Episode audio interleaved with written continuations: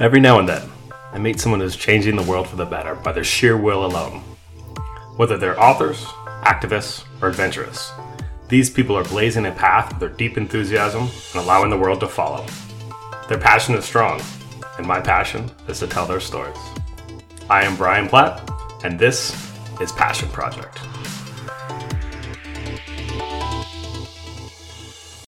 Hey, what's going on, guys? So, in this episode of the podcast, I speak with Sy Montgomery. Sy is a naturalist, a conservationist, and author of over 28 books, I think, at this point, um, for both children and adults, ranging on a variety of subjects, but all kind of centered around conservation and our experiences with the natural world. Um, it was a real joy speaking with Sy. I just finished her book, The Soul of an Octopus, which is an incredible read. It frames up a lot of this conversation that her and I had, but we also talk about our experiences writing the other books and researching other books, um, and also her most recent book. Uh, called Becoming a Good Creature, which is a children's book written by Sy and, and illustrated with some of the most beautiful illustrations I have seen. Um, I really enjoyed the conversation we had together. I felt like we uh, kind of got to know each other uh, in a in a really nice way. Um, Sy is described as part Indiana Jones, part Emily Dickinson, which is the coolest description I have ever heard. So uh, definitely a bit of an inspiration to me, and probably to a lot of other people out there who who want to to inspire people to really have appreciation for the natural world. Um, as always, thank you so much for listening to the podcast. I hope you enjoy. If so, please like, rate, review, and subscribe. That all helps oh so much. Um, and yeah, beyond that, thank you very much just for listening. All right, well, enjoy. Well, thank you so much for joining me, Sy. I really appreciate it. Well, I'm thrilled to be on. Thanks for inviting me. Absolutely. So yeah, I I just got it uh, introduced to you through my mom. Uh, she recommended the book The Soul of an Octopus. And we were on this topic talking about this because of the recent Netflix special, My Octopus Teacher. I love the book so much. It's so incredible. Um, I've got a lot of questions about it, but first, like, can you talk a little bit about what got you involved with studying octopuses? Which in like page one, we learned it's not octopi, which was helpful right, for me. Right, And then, uh, and what and what you learned, what you learned when you um you know were studying them. Oh, my! You can hear Thurber, my mammalian friend here. Um, all right. I've got one too. I hope your listeners appreciate and don't mind if he pipes in every now and then. I love it. Um, well, you know, as a writer, I'd, I'd written over, gosh, probably 25 maybe books at that at that point in my career in March 2011 when I began my research for this book, and they were all about animals and nature and I considered myself a naturalist. But as you know, most of life on this earth, most animals on this earth, are not animals like ourselves with backbones who breathe air and live on land. Most animal life is invertebrate, does not have a backbone, um, and lives in the ocean. And I thought, it's about time I get to know somebody like that. And I also I've been writing for a long time about animals who who clearly have thoughts and feelings, animals who think and feel and know. And I think it's important that we recognize the, the consciousness, the awareness all around us in other species. We are not the only animals that have what we call consciousness.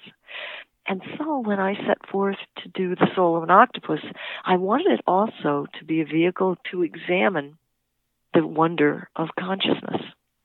And if hmm. I could demonstrate by becoming friends with an octopus that this invertebrate more closely related to clams and snails than to us, if I could show that, I thought this would go a long way in promoting compassion hmm. for all of life on this earth.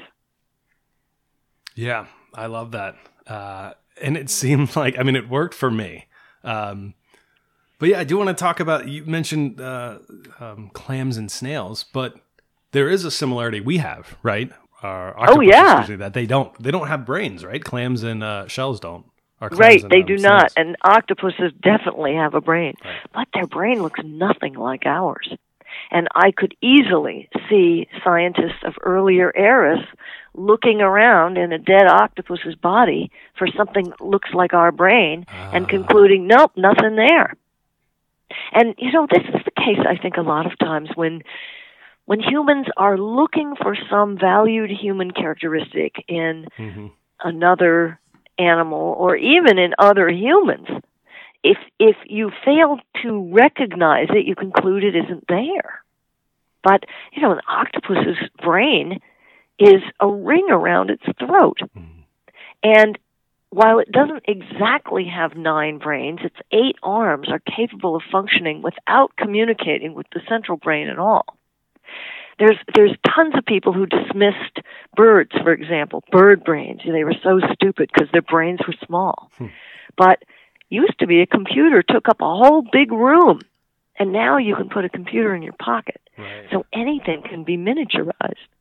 So when we make a conclusion like, oh, such and such is not present, isn't there, we, we can't really say that. All we can say is, well, I didn't see it. But there's a lot of things in this world that we don't see, which we know are real. And animals can often experience them in a better way than we do. And I'm talking about things like infrasound, which we can't hear, but which elephants do, um, and sonar, which we can't perceive with our senses, but dolphins do. Mm-hmm. Um, electromagnetic fields, which sharks can sense, but we cannot. And I could go on and on and on. There, there's real phenomena in the world that we can't tell it's there with our senses, but other animals know it. And you also, I've heard you talk about like people who anthropomorphize. So when they ascribe personality traits to non human animals Mm-hmm. Um, and uh, and you kind of have to combat that by well, I mean, I'll let you say like, what what do you think of when someone says that? What is your what is your thought process when someone ascribes, oh, this this is uh, you know, sentient like us or not sentient or something like that?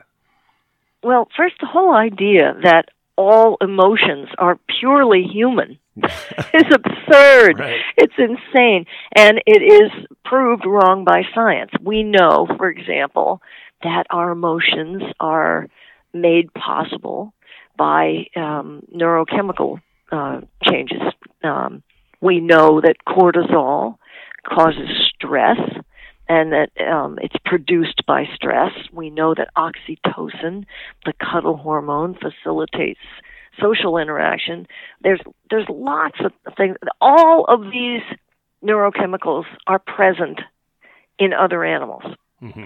So the chemical basis of emotion that we know from science exists and is real and is not just something we make up is, is present in all across taxa. And in fact, there are some sim- some very similar things that plants even have. Even our genes, we share like 40% of our DNA with a banana. So oh, wow. we're more alike than than we are unalike with with the rest of the world. Now, of course, it's possible to project to project your feelings onto somebody else, and we've all had that experience. You buy someone a present you know they're going to love for their birthday, and the next thing you know they've returned it. Or you know you you ask someone out on a date that you're certain that they're just going to love you and they decline. That always happens. We do project our emotions onto other humans and onto other animals. But i think it's a much bigger mistake to think that only humans have emotions that's a huge huge mistake and our experience of the world is frankly our lens let's use it as a tool to understand others. And of course, you want to understand, you know, fish do not want to be released from the water, whereas I would be unhappy if I were underwater so long that I drowned. You know, fish don't long to be taken out of the water. We've got to recognize, of course, that, you know, animals are at home in their own specialized bodies and in their own habitats, and they may be different from ours. You might want to hug that wild lemur, but he doesn't know from that. Mm-hmm. You know, so you got to be reasonable about it. But um, the golden rule of treating others as we would like to be treated actually works pretty well when you're talking about other animals, as long as you're aware of their special habitat needs and social needs and that they are another species. Yeah. And I like how the way you present that it seems like you're comf- you're not only comfortable with it, but you're pleased with it. That you know, we, we have all these shared abilities, right? We have all these shared, whether it's sentience or, or feelings or, or cortisol. Um, for me, it makes me feel less alone. It makes me feel. I like agree. Not, you know. Oh yes, Brian. Absolutely, I feel exactly that way. And other scientists have found that this is a good way to study animals. For example, Jane Goodall, who we were talking mm. about before, right. Dian Fossey and Biruté Galdikas, the three scientists who spent the longest studying humans' closest relatives, chimps and gorillas and orangutans. Um, orangutans. Um, the way that that they made their breakthrough understanding of animals, the way that they found out that animals use tools, the way that they discovered that chimpanzees wage war, was by using every possible tool these women had, which included not just their intellect, but also their emotions. They became friends with the animals that they studied. They gave them names. And at first, this was such a, a maverick idea. It was it was thought to be you know crazy and no one wanted to publish Jane's first paper which announced tool use in another species for the first time. They didn't want to publish it because she named her animals instead of numbered them like interchangeable rocks. But that was the key to the whole thing getting to know each individual as an individual, which was reflected in the names that she gave to her study subjects who were more than just study subjects to her, they were friends. And that that's another interesting point. Like, okay, I could see someone would not understand that about animals. I, and I can even see someone who would not understand that there are different emotions within invertebrates. Uh, mm-hmm. But you have firsthand experience that the um, that the octopuses that you worked with and studied had different emotions. They had different intelligence levels. They had just different personalities um, and different reactions to you and to other people who they would encounter. Um, yeah. Can you talk a little bit about that? Oh yeah, absolutely. Um, it's so interesting. The first octopus I met was named Athena, and from the moment we met, I I didn't know what to expect when Scott Dowd lifted the lid to Athena's tank at New England Aquarium that day in March 2011. I had no idea what to expect. But I was quite surprised and excited to see Athena's eye swivel in its socket, lock onto my face. I saw her turn bright red with emotion. Hmm. and then she chose to leave her lair and come over to meet me. And soon her hands and I mean her she didn't have hands. Her her arms were boiling up out of the water. And my hands I found were plunging into the water to meet her and she covered my skin with her soft suckers and octopuses can taste with all of their skin including their eyelids but it's most concentrated that ability is most concentrated in the suckers and so she was tasting me and feeling me at the same time. And it was obvious that she was just as curious about me as I was about her. It also was evident that she liked the fact I was there.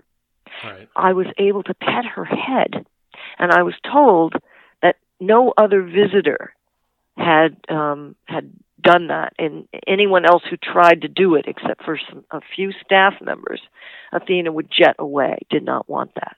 So they make it clear what they want and what they what they don't want. If they don't like it, they they go away. In fact, some octopuses if they see someone who they don't like, they sometimes will blast them in the face with freezing cold yeah. salt water before they jet away. So this was just on our first meeting. I later got to know other octopuses. I came back and saw her several times, but Athena was already elderly by the time I met her, and she died before we could get to be what I considered friends. But I got to know other octopuses very well indeed. and it was very clear that they chose my company that um, and that they would given a choice between one individual and another they liked some people more than others and why it's not that i was a better person or anything but one thing i'm sure they could tell because you know they're tasting you eh, which is a chemical sense and i think that they can tell a lot from your skin um, i think they can they can probably taste what's going on beneath your skin too and they're very observant animals. They have to be because everyone wants to eat an octopus. and they have to be because they can eat just about everyone who's not eating them. So they they have to pay attention to how different animals behave so they can both escape from their enemies and seek out their food. So I I think it was it's been obvious to every octopus I've ever met that I am not afraid of them right. and that I am not going to hurt them but I also have some experience, and I I know, you know, what what kind of touch they they tend to like, and I I can tell when an octopus is about to recoil. Well, you know, when mm-hmm. when you're when you're with animals that you know well, both individuals and species that you know well, you kind of know what might work. You know, you know that a dog, many dogs like to be scratched behind the ears, for example, and that um, dogs generally don't like being petted pat pat pat on top of the head the first time they they meet you and generally they don't like that at all. Most dogs don't like being hugged although many children love dogs and want to hug them but dogs don't like it. Right. um but they put up with it because they're so polite. Um same thing with horses. You know what makes a horse comfortable and happy and i i feel that way generally with with octopuses. And but they know a lot about each individual that they meet. Um, one person that um, none of the octopuses really wanted to interact with is a lovely person who I adore and is my best friend, but she's a heavy smoker. Right. I remember that. So she tastes like nicotine, and they don't want the nicotine. So sometimes it's not your personality they're reacting to; it's some other characteristic. Just like, you know, people sometimes they they look at someone and it reminds you of evil Uncle Zeke, so you don't cross the room to meet that person. You know. So I always love when there's like a, a theme or, or uh, you know a thread between these podcast episodes. So uh, early, like a couple months ago, I spoke with Carl Safina. Um, which is an incredible mm. conversation. We talked about a lot of this. We talked about like how Great. there's yeah how there's culture in animal um, uh, in anim- in the animal kingdoms and how there's um, you know emotion and, and, and teaching and intelligence um, which he I, has written so eloquently on that. Um, yeah, you can tell that he's he loves what he does, and you can tell that he's quite versed in it. And you're right, very eloquent as well. But I just think it's interesting to.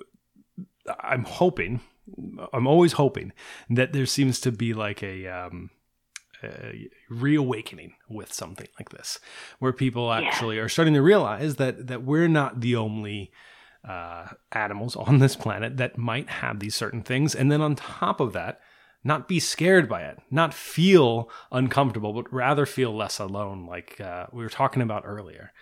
Um, yes. I don't know if you feel that way. I know that you, uh, you know, you much like Carl Safina, write about this um, and probably research it significantly. Yeah, I feel exactly this way. I feel exactly this way. I want to be embedded in a family of of life, and happily I am. You know, my DNA, um, as does yours, is is shared with the rest of animate creation. And what I love is that not only science, but creation stories all around the world reiterate this. Um, when you look at look at Genesis, you know, we all have the same parent. We all arose from the same loving parent on the same planet, and um, some some of us were here before others of us.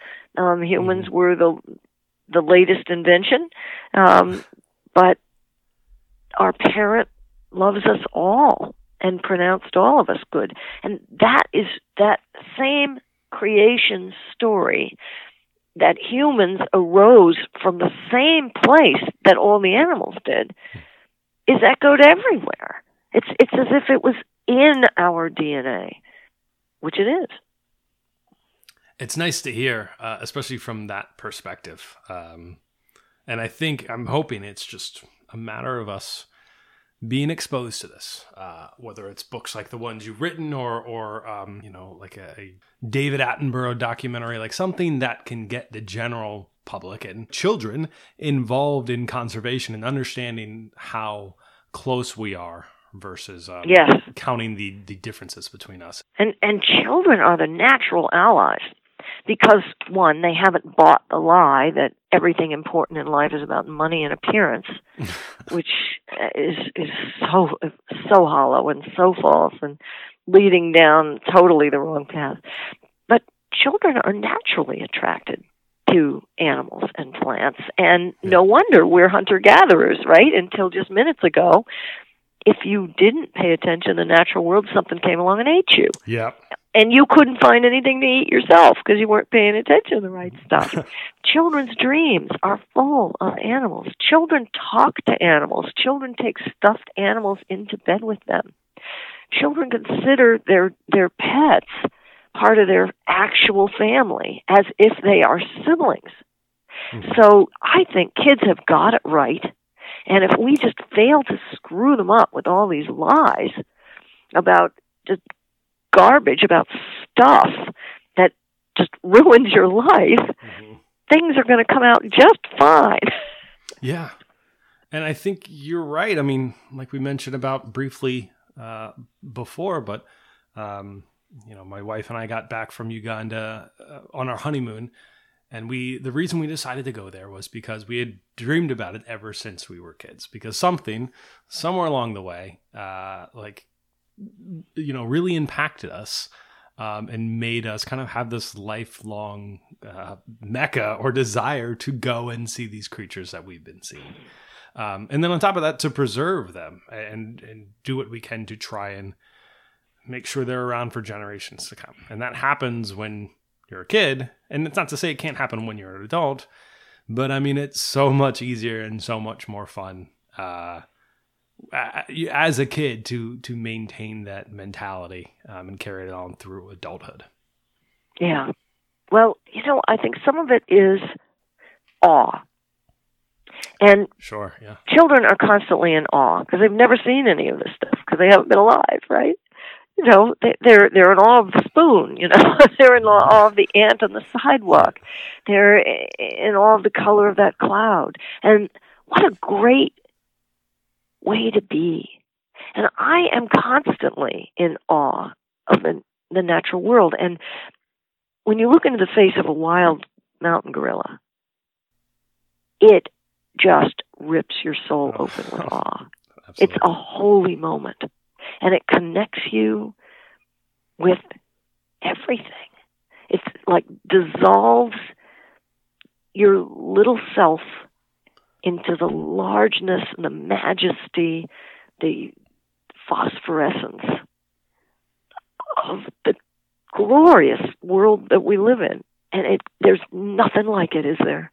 Yeah, absolutely. And it's uh, like I'm I'm looking at your book right now, um, the uh, becoming a good creature. So it's I believe it's your most recent of you know you were mentioning. Yeah, this just books. came out, actually. It just came out the very last moment of September. It's incredible. I love it. Um, and it's a, it's a children's book, but I feel like a lot of it. There's a lot of lessons that everyone can learn. Um, and it, and what I like about you is when you're writing, you're not necessarily shielding children from anything. You're you're treating them as just as though they're curious adults. Um, Yeah. Well, they are. You know, Exactly. um, they haven't been alive as long as we have, but uh, they certainly are worthy of respect. Mhm. And you know, I did I did that book, um, it, sort of inspired by or adapted from a book I did for adults called How to Be a Good Creature. And of course, it doesn't have all the same stories in it because How to Be a Good Creature, um, the one for adults, I discuss things like um, very dark moments in in my life, for example. And in the very first chapter, I, I write about a head injury caused by shaking that I had when I was a, a child that gave probably gave me um, brain injury. Now, that's not something you want to have in a in a book for children. But Right. um, the things that animals teach us, they not only help adults through the big issues that adults face in their big grown up lives, but also the big issues that children face. Children face. They are doing a lot of work as they're growing up. They have to learn stuff like how to be courageous, you know, how to how to forgive, um, how how to be good in this world. They're developing so many important things. Their challenges are huge. And I wrote Becoming a Good Creature to assure children that teachers aren't just in school. Little did I know that right now a lot of teachers aren't even in school in school. You know, that, that so many so many classrooms would be closed due to COVID. But the teachers are all around us and they don't always have two legs, you know. Sometimes they'll have four or six or eight, or they'll be a snake with none, or they'll have arms like an octopus. And they're here to teach us, and all we have to do is recognize, oh, you have something to teach me. And you're going to be just fine. I love it. I love the way that you approach writing. Um, it seems like you've got your own strong sense of curiosity and you know your 25 plus books have taken you around the world by, by researching them like what first like what is your process for researching and writing a book or determining i guess even before that determining what you're going to write about and then setting you know embarking on this adventure to research and learn about it? Well, figuring out what book to write next um, is often a, a some sometimes it's serendipity. Often you are using kind of your intellect as as well as your heart to figure what might work. For my first book, I wanted it to be an homage to three women who had inspired me since before I could read, you know, Jane, Dian, and Birute. I really felt that that first book should be an act of homage to them. Mm. So that was very deliberately chosen, and it was a wise choice because at that time, my name certainly wasn't known as an author, but Jane's, Dian's, and Birute's were. Mm-hmm. So I knew I was standing on the shoulders of giants. I also felt if I was going to make a career writing about animals, what more elementary place to start than the animals who share so much with us right. that are so alike that you can get a blood transfusion from a chimpanzee. So that made total sense. So the next next book I wanted to write about um, predators because we have terrible relationships with predators, and I wanted Yeah. to profile a relationship that wasn't terrible. So I found out there was this great place, one place in the world, where the tigers swim out after your boat and eat you and yet the people did not want to kill the tigers. They worshipped them. So I wanted to write about so that's you know, I, I go I go about this sometimes in a careful thought process what you know, what I want to get across. Uh, and sometimes it's what what are readers ready for? This is why I did not write Soul of an Octopus until well 2011 when I began my research. Hmm. I think if I had started writing that book, which when it came out in 2015, it was a bestseller. But if it had come out when my first book came out in 1991, people would have thought I was crazy and they wouldn't have read it because I don't think readers were ready to consider that an octopus might even have a soul. Gotcha. Yeah. And I, I think that this is a measure of what readers are ready to consider. And it's sometimes what I'm ready to consider. Right now, I'm researching a book that's going to take several years. I'm doing it slowly because it is about turtles. Oh, perfect. Yes. And the way that I was looking at octopuses and consciousness at the same time, what I'm going to be looking at with this turtle book is going to be time itself. Because I think turtles are very good guides and mentors to considering how we experience and use time. Hmm. Like how, how so? Well, they they certainly have been on Earth for a long time. That's true. um, over 240 million years, depending on who you consider is the turtle ancestor. So they're a very ancient creature who who often figures in creation stories, for example. Um, they also live life in a fairly slow way. Many of them live for hundreds of years. So again, when I when I began doing this research, I had no idea that COVID nineteen was going to warp our sense of time so dramatically. But I'll tell you, it is really something to be writing about turtles and thinking about time at this moment in history. And another thing that's amazing about working with the turtles, um, one of the things that I'm doing is I'm working with the Turtle Rescue League of Southborough, uh, so, sorry, um, Southbridge, Massachusetts. I, I go there once a week, and uh, what what they do is they rescue turtles in distress. And in the summer, often the distress is that the turtle has been hit by a car and its shell is broken. Mm, yeah. And you literally have to put that animal back together, that broken animal back together. And at a time when it feels that our country is shattered and our citizenry is sick, it is wonderful to have a hand in literally putting a piece of the broken world back together. Hmm. And being able to put back into the wild an animal that isn't going to just live a few more years, but could live another half century or more. Yeah. So that's a great blessing just for me personally to be doing this right now. That's such a good way of putting it because um, another reason that it's probably serendipitous that you're working on um, turtles and in particular maybe sea turtles right now is because they're they've had a relatively good year from what I'm hearing. We live by the coast and just I guess anecdotally we know it's been a good year for them because so many Yes, people were people weren't swarming the beaches, and the beaches weren't all lit up like a Christmas tree, causing them to go the wrong way. And Exactly. the horrible egg poachers weren't out. It was a good year for a lot of animals, just because human beings, right now, because of the way you know our, our dependence on fossil fuels, for, for one thing, and just our sheer number is so destructive. right. Now we got a lot of injured um, turtles this year. We did not get fewer, um, but that may not be because fewer turtles were run over. It may be that the turtles that were, were run over, there were people around to call turtle rescue. There were more people that noticed and did something about it.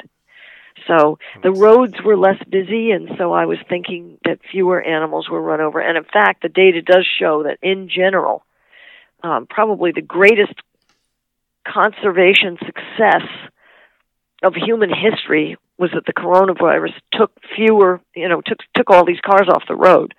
That someone actually looked at the numbers of animals that did not die because of that, and it's like a billion animals, unbelievable, just in America.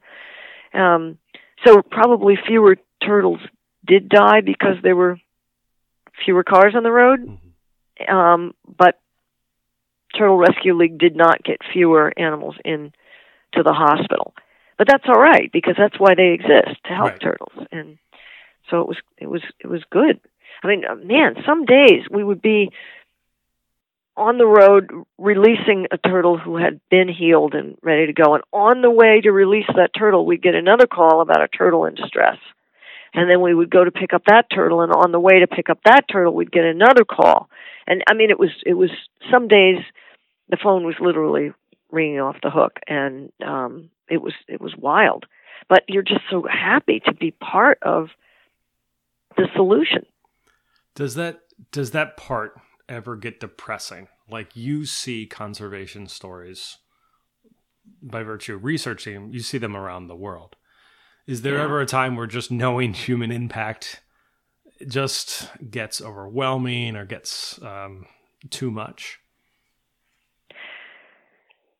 yeah there's there's times when you just feel like you've got compassion fatigue or you've you've got to just Sure. Turn off the radio or the TV or the email, and that's okay to do. Um, yeah, I was surprised. Even Mother Teresa um, experienced despair. It was in her her letters. I just read this the other day. So it's okay. I mean, even even Jesus at at at one point Right. um, felt like, you know, if you could take this cup away from me, that would be just fine. uh, so it's it's all right to feel it's all right to feel that way, and and when you do, you just take a step back. Humans can't work twenty four seven. We have to rest, um, and it's it's okay to rest your heart for a few minutes. But I find that if you are doing something about it, that's what really makes you feel better. Hmm. It's when you feel like you can't do anything about it. And the great thing is, we all can make a difference, even if it's just not taking home a stupid plastic bag from the store. Yeah. Thank You know, I didn't kill any sea turtles today because I asked for paper. Yeah.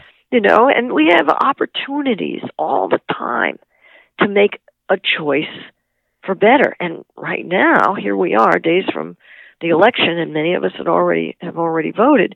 But you know, there is a wonderful opportunity. Um, every time we choose something to eat, every time Mhm. we go out of the house and choose to get in a car or on a bicycle or uh, whenever we go shopping, we have an opportunity to make a choice that can make a better world. And I feel pretty terrific about that. That's nice. That's comforting. I, I battle with it, and for the most part, I feel positive. But then sometimes, even hearing positive stories about COVID makes me feel negative because I know that the you know it's solely because of humans is why you know a lot of these issues exist in the first place. But um, you know, I, it- once we see, for example, that oh, air pollution went away. I Right. liked that. Hey, let's try to make the air pollution go away.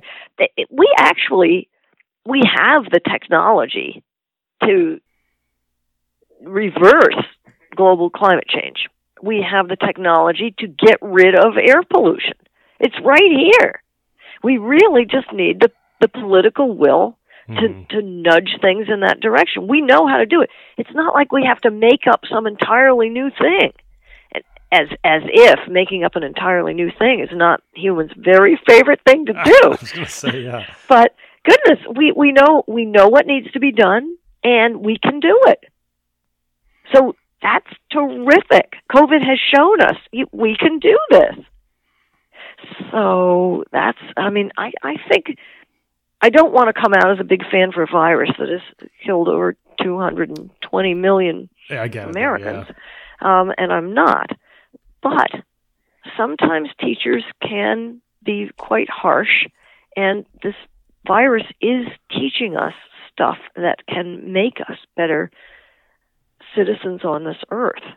And one way to start is to stop doing the things that's going to cause the next pandemic, which caused this one. Mhm. which was murdering animals that we should have just left the heck alone Mhm.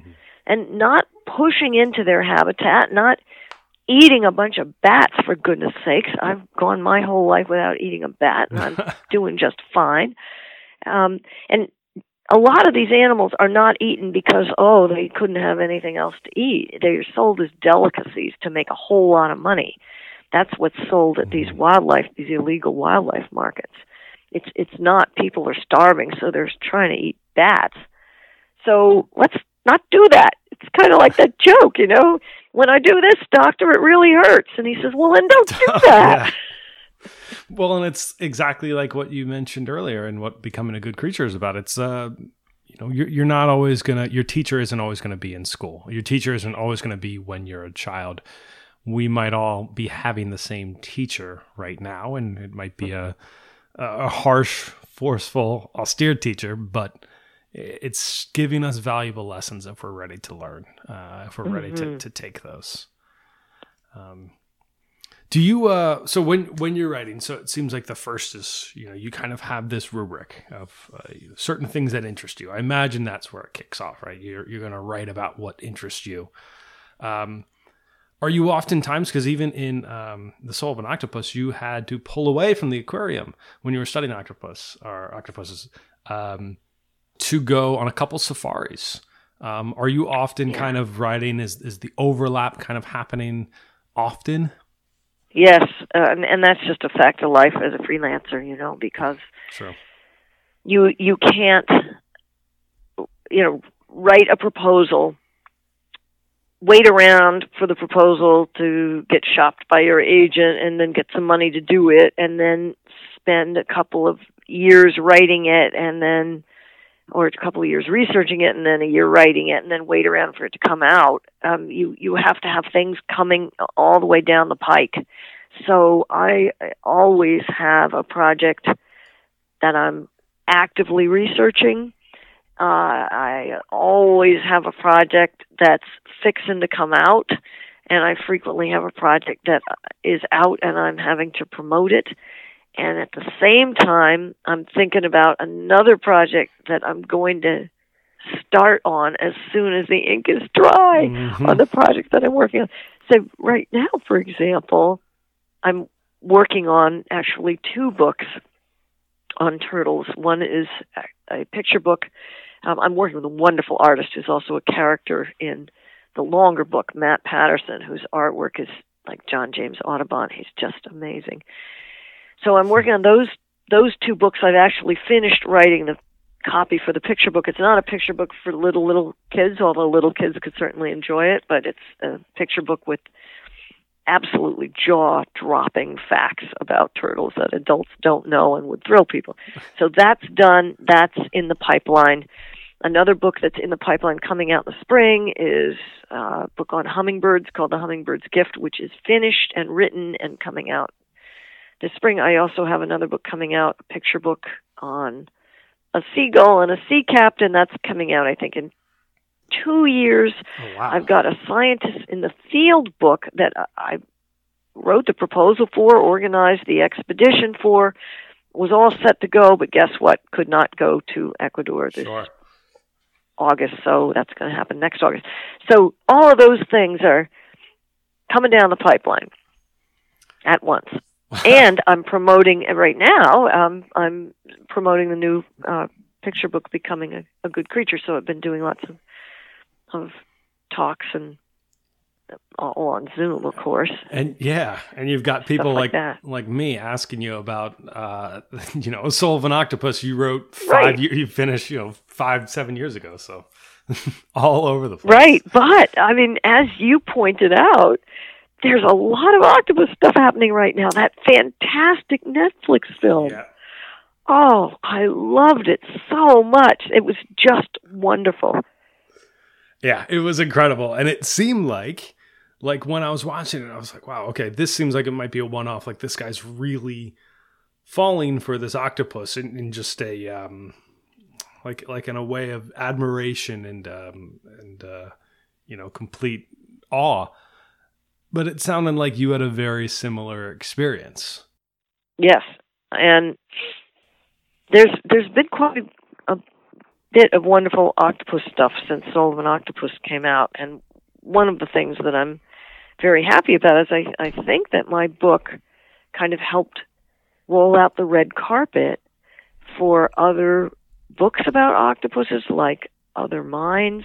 Um, by my my friend Peter Godfrey Smith uh, the film Making Contact, which mm. features my friend David Scheel and his home octopus Heidi and his daughter, uh, and this wonderful film on Netflix called My Octopus Teacher. I think there's a, a, a real hunger for it, and there's now an octopus fan club that's called Octonation, run by my friend Warren Carlyle, and it has an enormous number of of followers, and there's a whole new division, Octopus Nation, Octonation Kids, for children who love octopus. It's just it's just great, and it's great to be part of this growing family of of enthusiasts, and I'm thrilled that that my work helped provide fertile ground for all this other wonderful creative stuff. Yep. And it came out at the right time. Like you were saying, maybe 30 years prior, it might have not had this impact or influence. But now Yeah, and I I know from being a writer, uh I I know that the success when you have a, a national bestseller about octopus, that really does pave the way for for more things about octopus. I know how timid the publishing community can be, and my my publisher Simon and Schuster, very big publisher, great people, loved my editor. Um, they did not give me a national book tour. I must tell you, I paid for it myself. My husband and I put up the money to do a national book book tour for that book my publisher did not anticipate this to be a national bestseller. My publisher did not anticipate it being a finalist for the National Book Award at all. Hmm. Not one bit. But once you've got one national bestseller that gets that kind of attention, sure. yeah. all of a sudden, anything about octopus is far more welcome than it was before. So I am very delighted to have helped usher in all this other terrific work. That's got to be a great feeling. Yeah. Um, so with all with all of the research you've done, with all of the places that your writing has taken you, like you've I mean, I don't want to undersell you. I mean, you, people call you part Indiana Jones, part Emily Dickinson. I think that's the coolest way to be described. You've been like, you know, made four trips to the Amazon. You swam with pink dolphins. You've you've you know, you learn to dive for, um, you know, the soul of an octopus. You've been to Papua New Guinea and places many, many other people haven't been. Most, I don't think anyone has been before. Like Mongolia, mountain gorillas. Like, where was the most difficult place, and what was the most, I guess, difficult slash rewarding book you were you were working on, you were writing?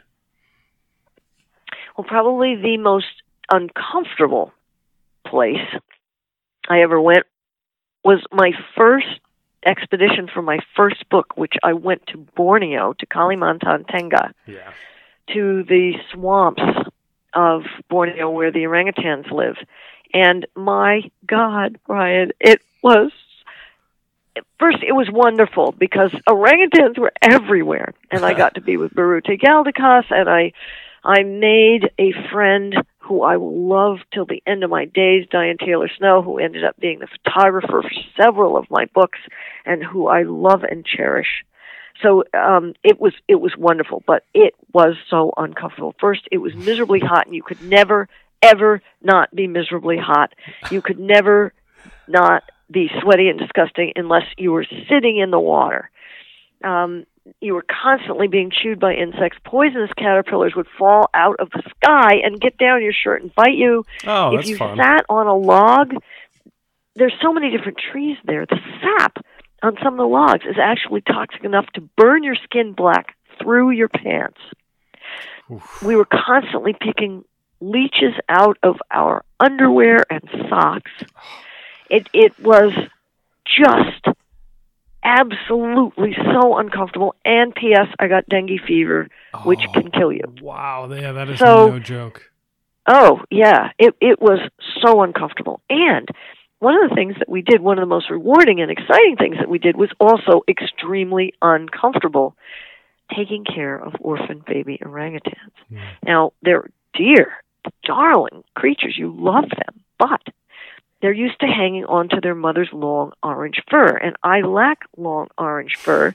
So, what are they doing is they're pinching you painfully with their hands and their feet. At the end of the day, you were just black and blue from being pinched by baby orangutans who are trying to hold on to you like they would hold on to their mother. And you would try to get them to hold on to your clothing, but frequently they would hold on to your clothing and your skin as as well and there were all these I remember there being a lot of flies. And you would sit there with your morning coffee, and before you could bring it to your lips, a dozen flies would have drowned in it. it it was such a, a hard place to work, and my hat is off to anyone who can work in those conditions. And I was only there for a couple of weeks, but um, my friend Diane, who worked at um, Biruté's camp, worked there for years, and Biruté, of course, has worked there for years.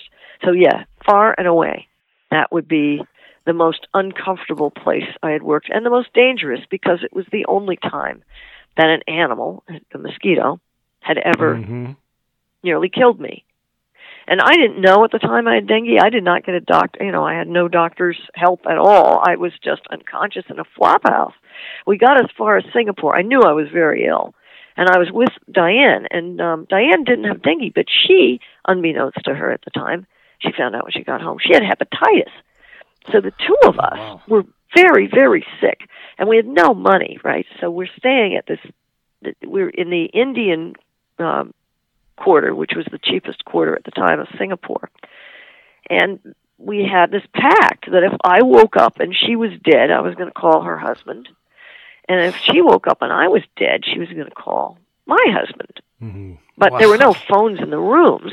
So that, of course, added the annoying chore of trying to find a phone that you could use to call the United States. Anyway, um, that wasn't the most remote place, though, I've ever worked. The most remote place I ever worked was one of the most heavenly, and that was the Huon Peninsula of Papua New Guinea, where I went with Dr. Lisa Dabek to study tree kangaroos. And that was a place that, except for the local people of that particular tribe, no one except Lisa and her people had ever set foot there. Wow. It was so great and beautiful.